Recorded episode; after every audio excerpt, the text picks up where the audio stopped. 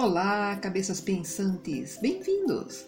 Eu sou Cristina Santos e você está no podcast Ruído Mental. Como foi a infância das crianças nascidas durante os anos 60 e 70? A solidão da infância tecnológica é o tema de hoje e você está convidado a refletir conosco. O podcast Ruído Mental está no ar.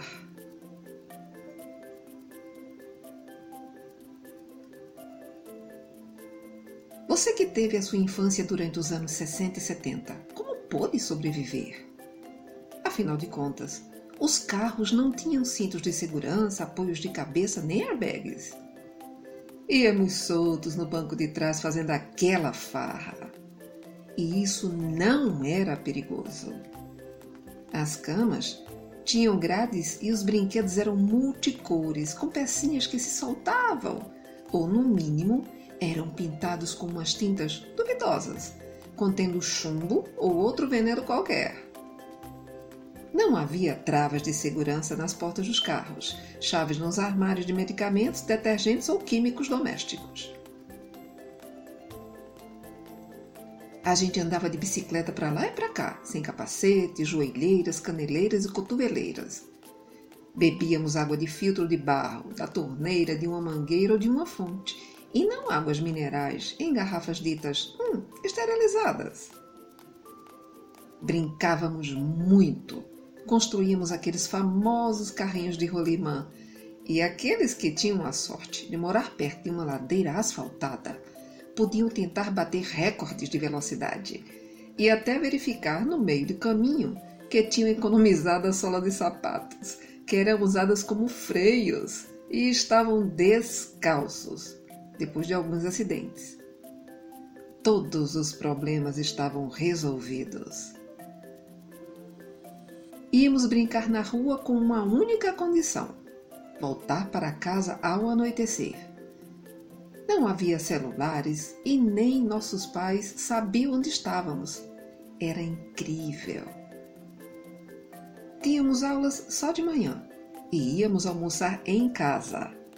Quando tínhamos piolhos, usávamos neocídio em pó. Braço no gesso, dentes partidos, joelhos ralados, cabeça lascada. Alguém se queixava disso? Claro que não. Todos tinham razão, menos nós. Comíamos doce à vontade, pão com manteiga, tomávamos café com leite e bebidas com perigoso açúcar. Dividíamos com nossos amigos uma tubaína comprada naquela vendinha lá da esquina, gole a gole, e nunca ninguém morreu por isso. Nem se falava em obesidade. Brincávamos sempre na rua e éramos super ativos. Nada de Playstation, Nintendo, Xbox, jogos de vídeo, internet, videocassete, DVD, Dolby Surround, celular, computador, chat na internet. Ufa! Só amigos ao vivo. Quem não teve um cachorro rintintim? Nada de ração. Comiam a mesma comida que nós e sem problema algum. Banho quente? Shampoo? Que nada! No quintal. Um segurava o cachorro e o outro com a mangueira ia jogando água fria e esfregando-o com sabão em barra de lavar roupa. Será que algum cachorro morreu ou adoeceu por causa disso? A pé ou de bicicleta íamos à casa dos nossos amigos, mesmo que morassem a quilômetros da nossa casa. Entrávamos sem bater e íamos brincar. Sim, era verdade. Ficávamos lá fora, nesse mundo cinzento e sem segurança. Como era possível? Jogávamos futebol na rua, com a trave sinalizada por duas pedras, e mesmo se não fôssemos escalados, ninguém ficava frustrado e nem era o fim do mundo. Na escola, tinha bons e maus alunos. Uns passavam e outros eram reprovados Ninguém ia por isso a um psicólogo. Não havia a moda dos superdotados. Nem se falava em dislexia ou hiperatividade.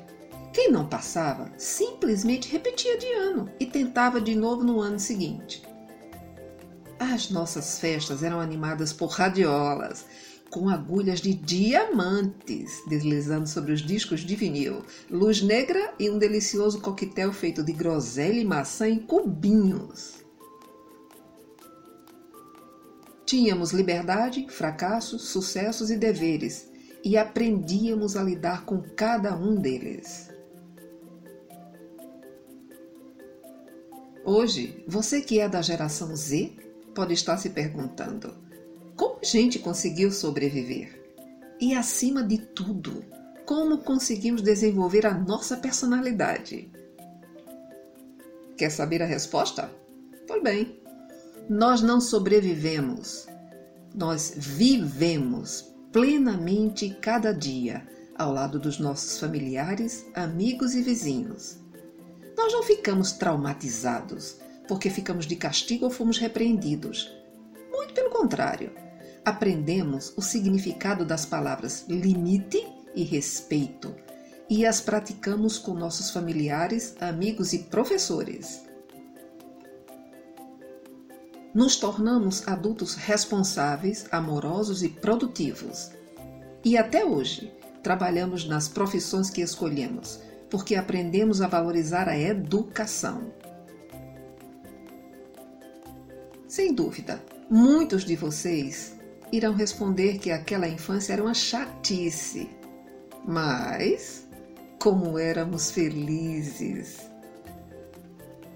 Pense nisso antes de dar celulares, computadores, tablets ou videogames ao seu filho, antes que ele saiba a diferença entre uma árvore e uma baleia. Esse episódio foi inspirado no texto de Dejan Trifunovic. Se gosta do nosso trabalho, siga-nos nas redes sociais e divulgue entre os amigos. Fique bem e em paz. Estaremos juntos no próximo episódio do podcast Ruído Mental. Obrigado pela sua audiência.